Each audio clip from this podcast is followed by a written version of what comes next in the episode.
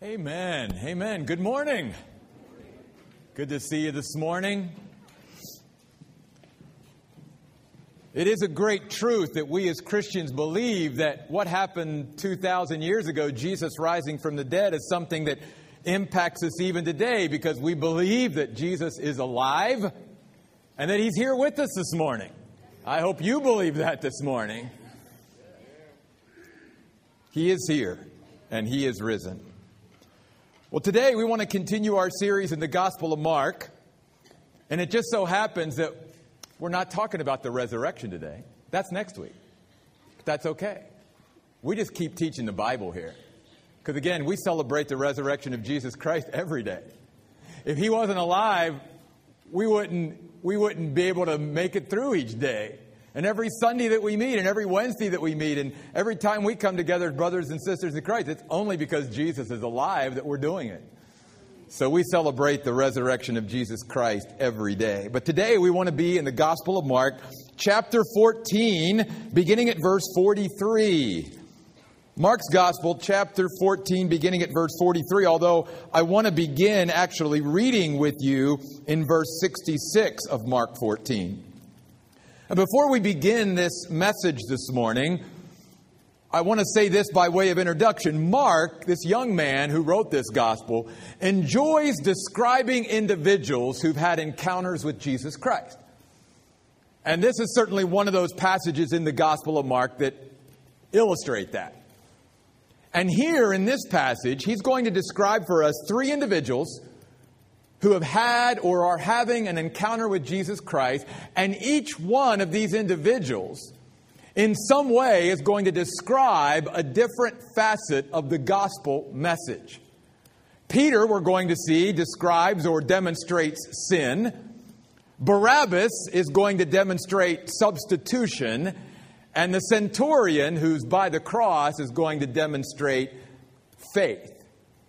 First, let's look at Peter here the leader of the disciples and see how he, at this moment, demonstrates sin. We're all familiar probably with the story of Peter around this time, but I want to read it to you anyway, beginning in chapter 14, verse 66 of Mark. While Peter was below in the courtyard, one of the high priest's slave girls came by. When she saw Peter warming himself, she looked directly at him and said, You also were with the Nazarene Jesus. But he denied it. I don't even understand what you're talking about. Then he went out to the gateway and a rooster crowed. When the slave girl saw him, she began to say to the bystanders, This man is one of them, but he denied it again. A short time later, the bystanders again said to Peter, You must be one of them, because you are also a Galilean. Then he began to curse and he swore with an oath. Basically, he's saying, I swear to God, I don't know this man you're talking about. Immediately, a rooster crowed a second time. And then Peter remembered what Jesus had said to him Before a rooster crows twice, you will deny me three times. And he broke down and wept. One of the first principles of the gospel message the message of the Bible is to confront us as human beings with our sin, our sinfulness.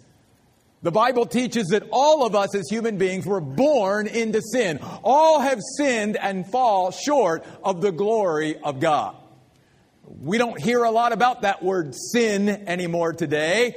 It's not a popular subject, obviously, but it's something that the Bible talks about. Because one cannot experience the salvation in God and the salvation that only comes through Jesus Christ and the salvation that God offers us as human beings if we're not willing to come to grips with the fact that we are sinful and that our sin has separated us from a holy God. And that's where Peter's at. You will notice here, he is in the midst of sinful activity. Think about it. The, the lead disciple of Jesus, the one who has been with him for three years, is now in this moment even denying the fact that he knows him at all. Unbelievable, isn't it? Well, If you go back to chapter 14, verse 53 and 54, I'd like to show you why I think he has gotten to this point and why he is manifesting sin in his life. The Bible says they led Jesus to the high priest, and all the chief priests and elders and experts in the law came together. And Peter had followed him from a distance up to the high priest's courtyard. See, Peter had allowed distance or separation to occur between him and Jesus. He was no longer following Jesus up close, near him. He had distanced himself from Jesus. We are reminded throughout history of the encouragement in following close. In fact, uh, there were rabbis years ago who used to teach their, their disciples to follow in the dust of your rabbi. Follow so closely that as, as the rabbi is, in a sense, kicking up the dust of walking, that they're right there behind. Well, obviously, Peter at this moment is no longer following Jesus closely, he's following him from a distance. And why? Because Peter is fearful, like the other disciples. And when fear begins to creep into our lives as well as other things, we think, hmm, if I want to preserve myself, if I want to be safe, I've got to put distance between me and Jesus. See, he thought the safe place to be was back here while everything was going on up here with Jesus, not knowing how things were going to turn out because Jesus was now on trial for his life. And Peter was like, oh, I don't know. I, I think I'll stay back a little ways. Isn't it interesting, though, that as Peter distanced himself from Jesus, that's where the real danger was lurking.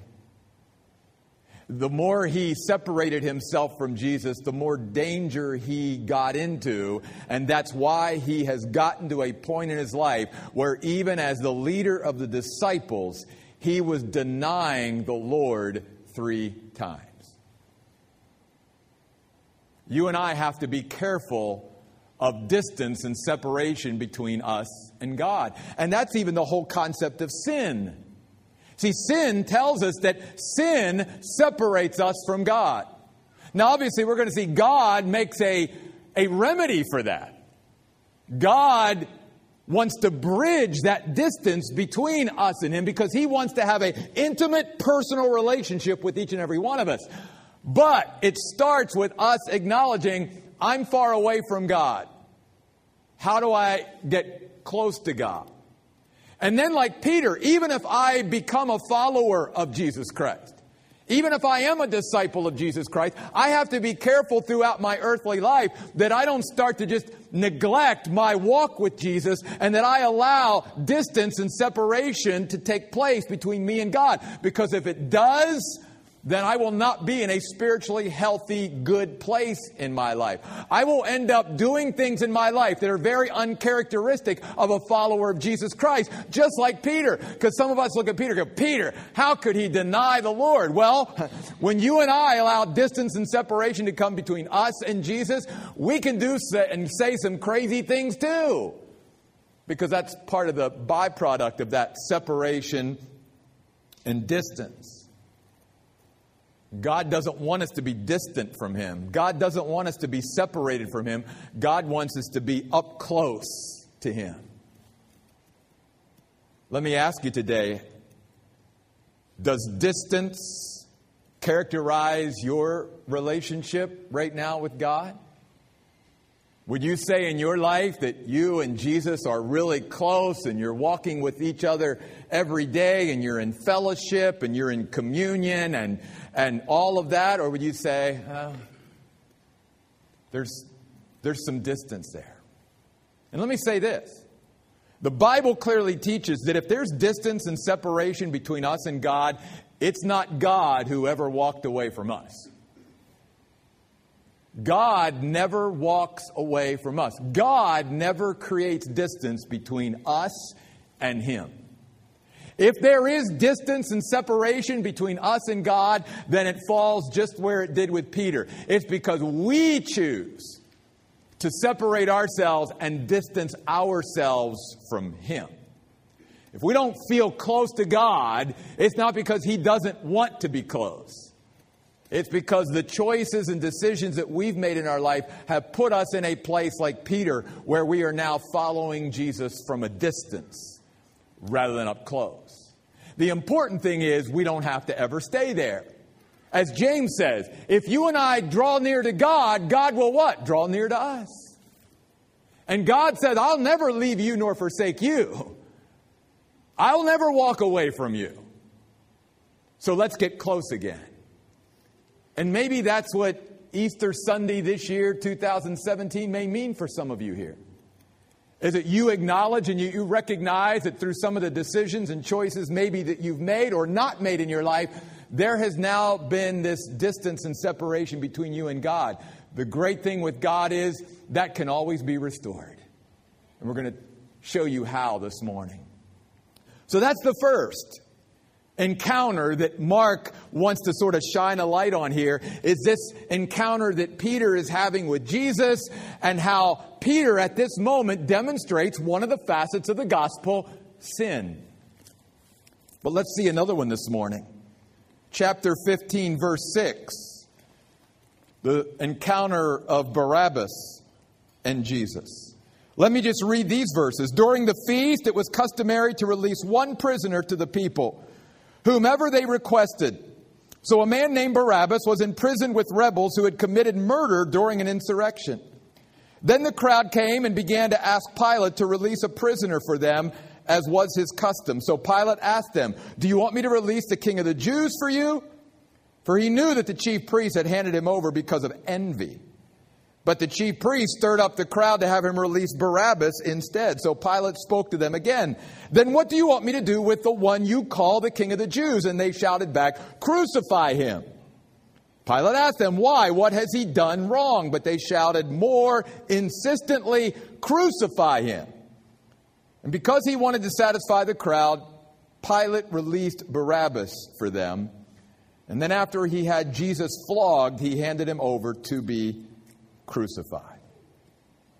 If Peter demonstrates a facet of the gospel we call sin, then Barabbas demonstrates substitution. You see what's happening here, right? Barabbas is a criminal. Barabbas has been judged guilty by the law, and he stands condemned. And if nothing changes in Barabbas' condition, he's going to face the death penalty, if you will. And Barabbas could do nothing to free himself. Absolutely nothing. Jesus took the place of Barabbas. Barabbas was set free and released and Jesus now was the one that was condemned. Jesus, in a sense, would die on the cross that was prepared for Barabbas. Barabbas was released, and Jesus now takes his place on that cross. And when you think about it, if you want to make this real personal, put your name in there in place of Barabbas. You and I are Barabbas. You see, the message of the gospel is that you and I have the opportunity to be set free from our sins and forgiven because Jesus Christ was willing to be our substitute. He was willing to take our place on the cross and to, in a sense, get all of, of, of, the punishment that was due to us in order to set us free, in order to have a relationship with God and to be forgiven. He took all of our sin of all time upon himself. This is the message of the Bible. Think about it even back in the Old Testament. What's the prophet Isaiah say to the people of Israel? He said he was wounded for our transgressions. He was bruised for our iniquities. The chastisement for our peace was placed upon him, and by his stripes or through his wounds, we are able to be healed. Isaiah 53, verse 5.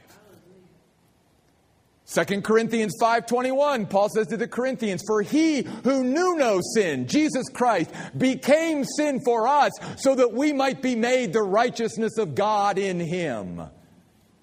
Peter says in 1 Peter 3:18 for Christ suffered once for sins the just for the unjust that he may bring us to God being put to death in the flesh but made alive by the spirit. Jesus Christ was our substitute. This is the great gospel message that even though sin has separated us from God, we don't have to stay separated. There is now a mediator between us and God, the Bible says. That man, Jesus Christ.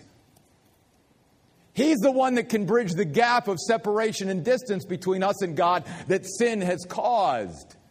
Because he loves us so much, he was willing to be our substitute. I want you on this Easter Sunday to just be mindful of that fact.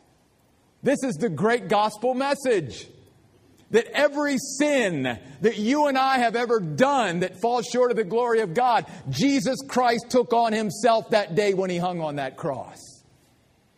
Every sin of every man and every woman, Jesus Christ took upon himself. He died in our place. He took our punishment, He took our cross so that you and I could be set free. So that you and I could be in a place today where we know we are forgiven through the blood of Jesus Christ. For you and I were not redeemed, set free, released through perishable things like silver and gold. But we were redeemed with the precious blood of Jesus Christ, a lamb without spot and without blemish. And John the Baptist said when he saw Jesus, Behold, the Lamb of God that takes away the sin of the world. I want you to understand this morning, even Christian, if you haven't been mindful of this before, that it's not about just Jesus Christ being our substitute so that our sins could be forgiven. He came to take away our sin to give us distance and separation from our sin. He doesn't want us to live in sin, even as a follower of His. He wants us to know that we have a power over sin in our life so that sin does not have to reign in our mortal body. Romans chapter 6. That's what the whole idea of the scapegoat is all about in Leviticus 16. And sometime if you have, if you want to do a good study, do a good study on Leviticus chapter 16. I call Leviticus chapter 16 the Good Friday chapter of the Old Testament. Because it's all about the Day of Atonement and what happens and happened on the Day of Atonement, which was for the Jew in the Old Testament sort of our Good Friday, if you will. Once a year, on that day, the high priest, and only the high priest, could enter into the Holy of Holies, which contained the Ark of the Covenant. And when he went there, one of the things he did was he brought the blood of a sacrificed goat and he would sprinkle the blood of that sacrificial goat on the mercy seat on top of that Ark of the Covenant. It was symbolic of the fact that God taught from day one that without the shedding of blood, there is no remission of sin. That we have a problem with sin, and the only thing that can take care of that is sacrifice and that all the Old Testament sacrifices pointed to the one ultimate and only sacrifice that could truly forgive and take away sin, and that was Jesus Christ, the Lamb of God, that could only take away the sin of the world. Well, the other goat, there were two goats on the Day of Atonement. That was one, the one that was sacrificed. There was another one that they would literally, the high priest would symbolically transfer all the sins of Israel onto this goat. And then just sort of send it out into the wilderness. And it was called the scapegoat. And it was illustrating the fact that, again, it's not just through sacrifice and bringing of forgiveness, but it's the idea that God wants to now put distance and separation between us and sin. That's why the Bible teaches things like God casts our sin into the depths of the sea. He wants to separate us from that. He will not bring up sin to us.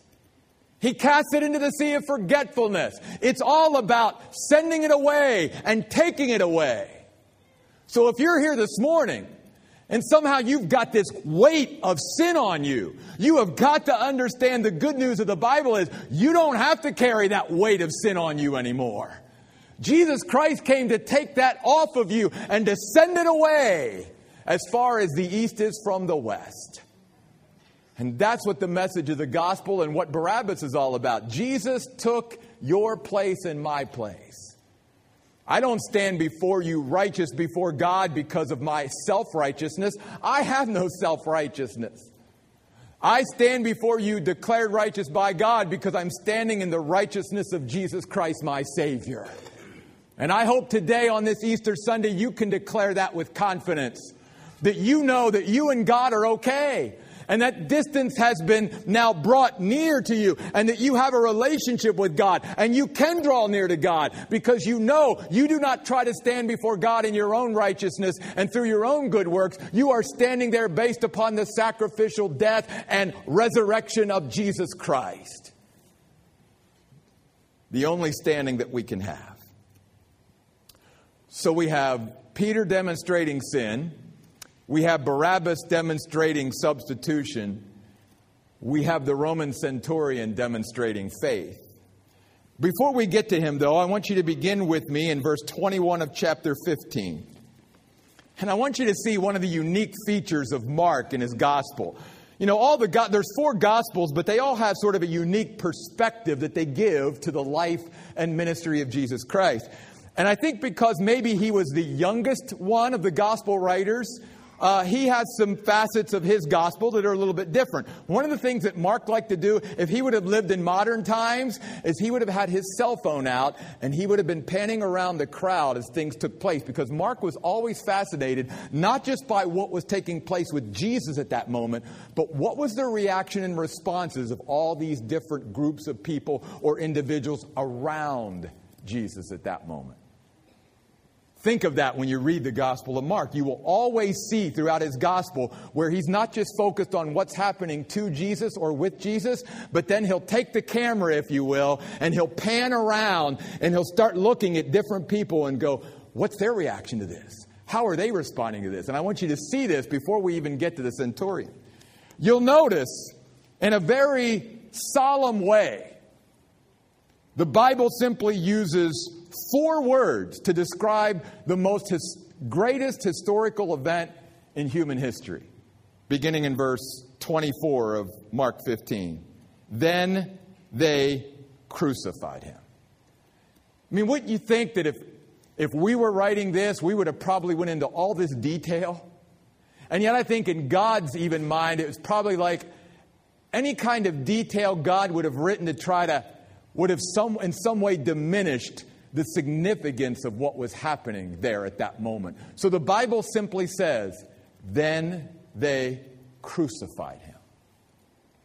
But I want you to notice as Mark pans around now the crowd around the cross as Jesus is being crucified, some of the different groups of people and what's going on there. First, notice the soldiers in verse 24. Then they crucified him, and the soldiers divided his clothes, throwing dice for them to decide what each would take. Totally oblivious to really the significance of what was going on. And they were right there, yet they didn't have a clue. Then you have in verse 29 the passers by. He says, Those who passed by defamed him, shaking their heads, saying, Ah, you can destroy the temple and rebuild it in three days. Save yourself and come down from the cross. Then in verse 31, we have the religious leaders of Israel. In the same way, even the chief priests, together with the experts in the law, were mocking him among themselves, saying, He saved others, but he cannot save himself. Let the Christ, the King of Israel, come down from the cross now that we may see and believe. Then we have the criminals that were crucified with Jesus. It says those that were crucified with him also spoke abusively to him. In verse 35, you have the bystanders, not the passers by, but the bystanders. The ones who are not just passing through, but the ones who are just sort of standing. They'd be like the looky loos, as we like to call them today. They heard him say something and said, Listen, he's calling for Elijah. Then someone ran, filled a sponge with sour wine, put her on a stick, and gave it to him to drink, saying, Leave him alone. Let's see if Elijah will come to take him down. Then in verse 40 and 41, you have a description of the women. Many women were faithful followers and disciples of Jesus Christ, and there were many women that day, again, watching from a distance in verse 40, but they were there at the cross watching the crucifixion. But then notice in verse 39. The Bible says, when the centurion who stood in front of him saw how he died, he said, Truly, this man was God's son. The centurion nailed it. He was demonstrating faith. He's like, this guy really is not just a human being, this man is the Son of God. It's exactly what Mark started out his gospel with. If you go all the way back to Mark chapter 1, verse 1, here's how Mark starts out his gospel. This is the beginning of the gospel of Jesus Christ, the Son of God. And I, Mark, am here to declare that right from the very beginning. You see, the purpose of Mark's gospel is to evoke from the reader of Mark's gospel a lasting response in word and deed to the true identity of Jesus Christ. So throughout this gospel, he's always trying to say, here's the true identity of Jesus Christ. He's the Son of God. Do you have faith and believe in him in that way? And then he'll go around and he'll start looking at the different responses. Do you have a lasting response in word and deed? Do you have a lasting response? How about you, sir? Are you going to follow Jesus? How long are you going to follow Jesus? Do you, that, that was sort of Mark. Because he wants to encourage others like himself to become not just a believer in Jesus Christ, but to become a faithful follower and disciple of Jesus Christ. To demonstrate faith in Jesus, just like this centurion did. And that's how you and I then can bridge that gap between us and God. It takes faith. For by grace are you and I saved through faith. That faith is not of ourselves, it is a gift of God, not of works, lest anyone should boast. We come to a relationship with God only by faith, only by placing our confidence, our trust in what God has said and what God has done in and through Jesus Christ, his Son. That's faith. It is firm conviction but it is so much more than that. It is a conviction that then impacts and influences everything in my life.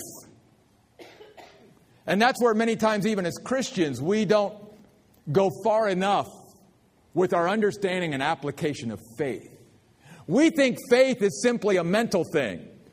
And so we sort of stop where the centurion started we sort of go, yeah, I, I get it. Jesus Christ is the Son of God. Good. I've got faith. I'm a person of faith. Boom, that's it.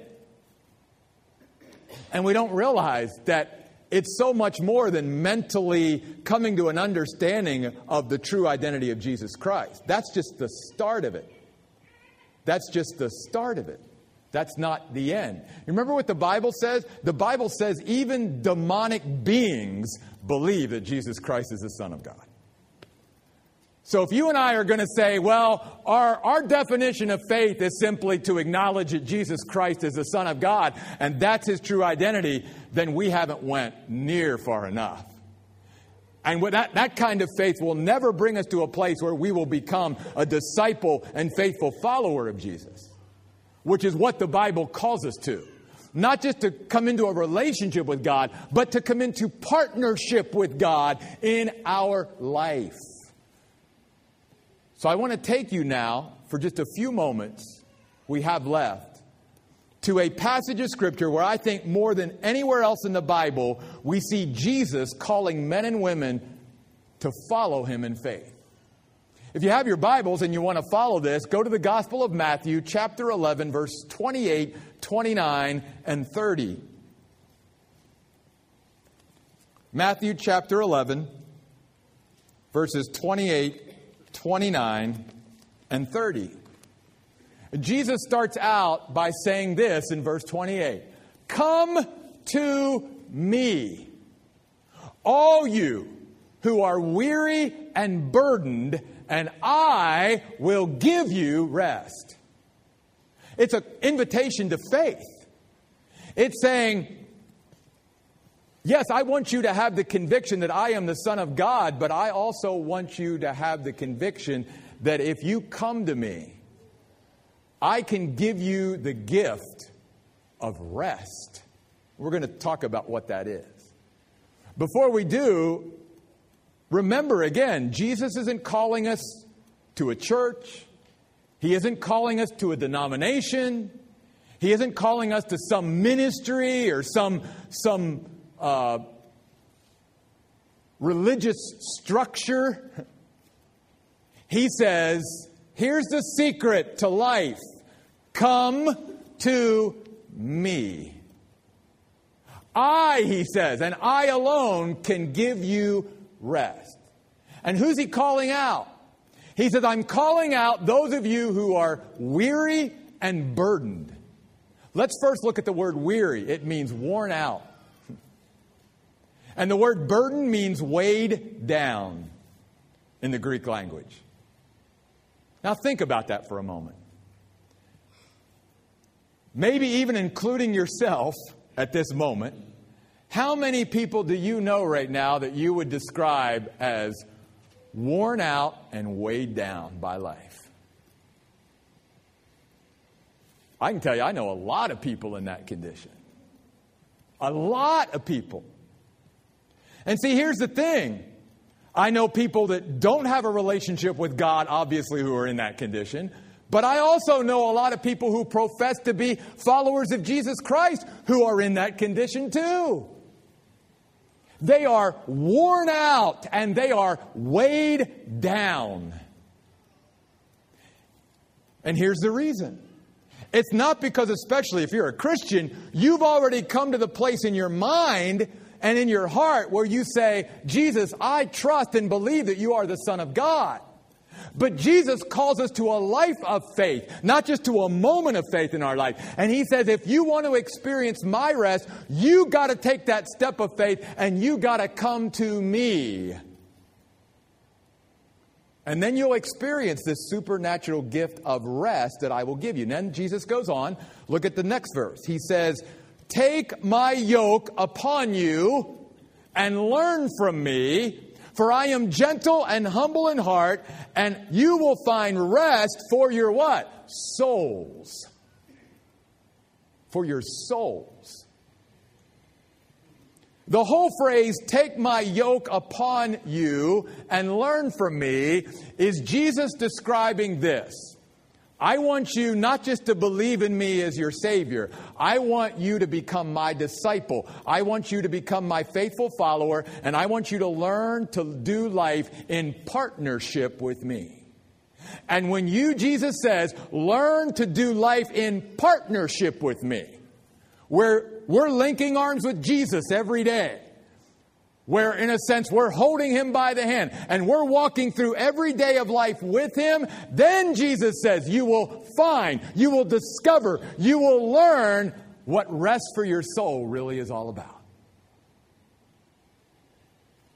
But Jesus is also saying here that if we never are willing to take that step of faith, beyond the mental assent of Jesus, you're the Son of God. I trust you as my Savior. If that's where it ends and doesn't where it begin, this kind of faith walk with Jesus, then you and I will always find ourselves worn down and weighed down by life and life's circumstances. Why? Because we are choosing not to do life in partnership with Jesus. That even though we know Jesus and know of Jesus and know about Jesus, we're really not doing life in partnership with Him. Therefore, this rest is always escaping us. And we may even be trying to find other coping mechanisms in our life to try to bring us to that place of soul rest. But again, Jesus is saying, I'm the only one that can give you that kind of rest. And unless you and I are willing to come by faith to me, that rest will be elusive in your life. And you will always experience being weary, worn down, weighed down, and burdened. Why? Because you're trying to do life on your own instead of in partnership with me, which is why then Jesus goes on to say in the very last verse, For my yoke is easy to bear, and my load is not hard to carry. Jesus says, If you by faith are willing to hook up with me and do life with me, life will become very manageable for you. It will never be at this place where it is unmanageable and overwhelming. Why? Because we have the Lord of glory, we have the King of kings and Lord of lords, we have the Son of God who is right there with us, doing life with us side by side every day. So I don't have to carry the weight of my life and all the responsibility and all the circumstances that come my way. I don't have to deal with that on my own. I've got Jesus Christ who will enable me and empower me through His Spirit and through His presence to be able to navigate life and manage life and handle life. And do any of us who are here today think not that this message is not something that needs to get out there today? When you look out at the world today, I don't know about you, but I see a massive humanity that is crumbling and being crushed under the pressure and weight of their life on earth. We are living in a world of addiction of all kinds. We are living in a world where people are broken down. Why? Because the weight of life and the responsibilities of life and the circumstances of life have crushed them because they are carrying around a weight either of sin or something else that God never intended for us as human beings to carry. And Jesus Christ, all along, through the gospel message of the Bible, is saying, Let me take that weight off of you. Let me take that sin and get rid of it. Let me forgive it. Let me get rid of the guilt and the shame and all that. Let me take it away. Let me release it. Let me let it go. Come to me. And then he says to his followers, you're, you're getting worn down by life. You're getting weighed down because you're trying to do it on your own. Take my yoke and learn from it. Do life in partnership with me. Let's hook up. That's what a yoke was. I know a lot of, especially younger people, but even many people today have no idea what a yoke is. A yoke was simply an apparatus that was placed on two bursts, uh, beasts of burden that basically joined them together so that they could plow a field or, or do work. And so Jesus is saying, when he said, Take my yoke, he's saying, Hook up with me and let's do this thing together so that life can be so much more manageable, so that you are not weighed down But you know what that takes? That takes faith. Because that means I've got to say, life is too much for me to handle on my own. Jesus, I need you to help. I need you to support me. I need you to lead me. I need you to guide me. I need your wisdom. I need your strength. I need you, Lord. Therefore, I'm going to not just believe in you and have a relationship with you. I'm going to, by faith, hook up with you, and I'm going to do every day of my life in partnership with you. I'm going to let you take the weights off of my life so that I can be free. So that I can be free. One of my favorite verses in all the Word of God is 1 Peter 5 7, where Peter encourages all of us cast all your care on Him because He cares for you. Some of you are being broken down in your life physically, emotionally, and spiritually because you, are, you have been carrying a weight around on your back and in your life for far too long. And any of us as human beings, when we continue to carry those weights that God never intended for us to carry, nor can we carry, we will begin to break down physically. We will start to get all kinds of physical problems. We will start to break down emotionally. And we will start to break down spiritually. Because we are trying to carry this weight and we really are not capable of it. And all along, Jesus is saying, Give me that. Let me shoulder it with you, or let me completely take it off of your shoulder so that you don't even have to carry that anymore. That's the gospel. That's the gospel message. It starts with our acknowledgement of sin. Somewhere in there, we have to come to an understanding of substitution. But then it also culminates with this whole concept of faith. And faith is so much more than just a mental understanding. That's why the Bible says faith without works is dead faith. James.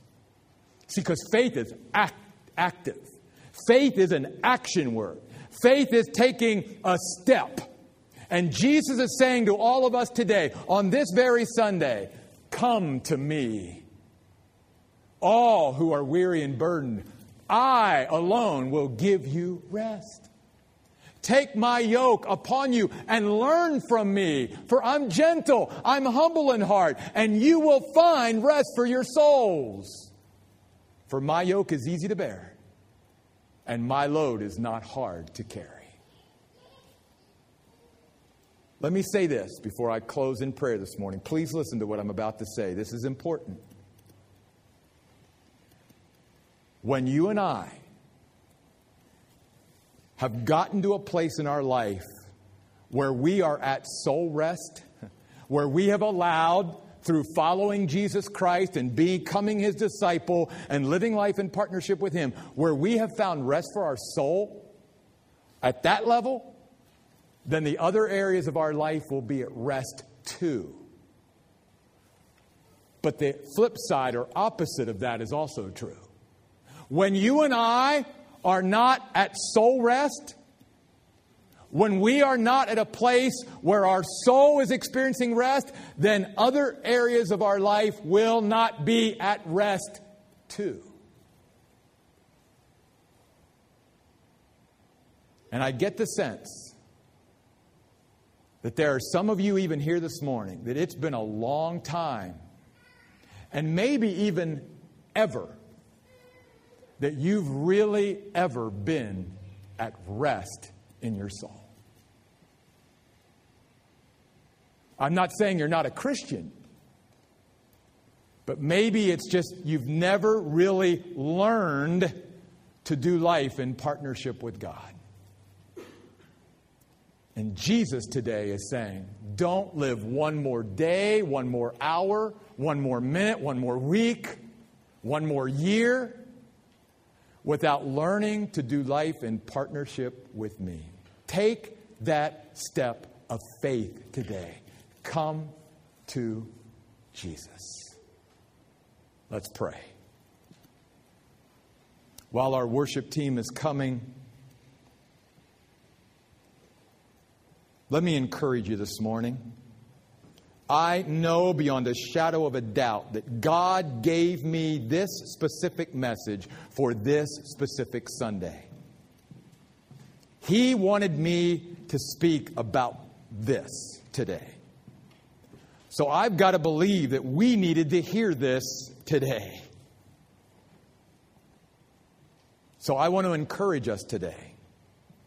Faith is all about responding to God. That's what it is. It's action, it's response. Faith is not just sitting there doing nothing. Faith will always have a positive response toward or to God. And so today, Jesus is calling us all to faith to be like the centurion where he started his journey.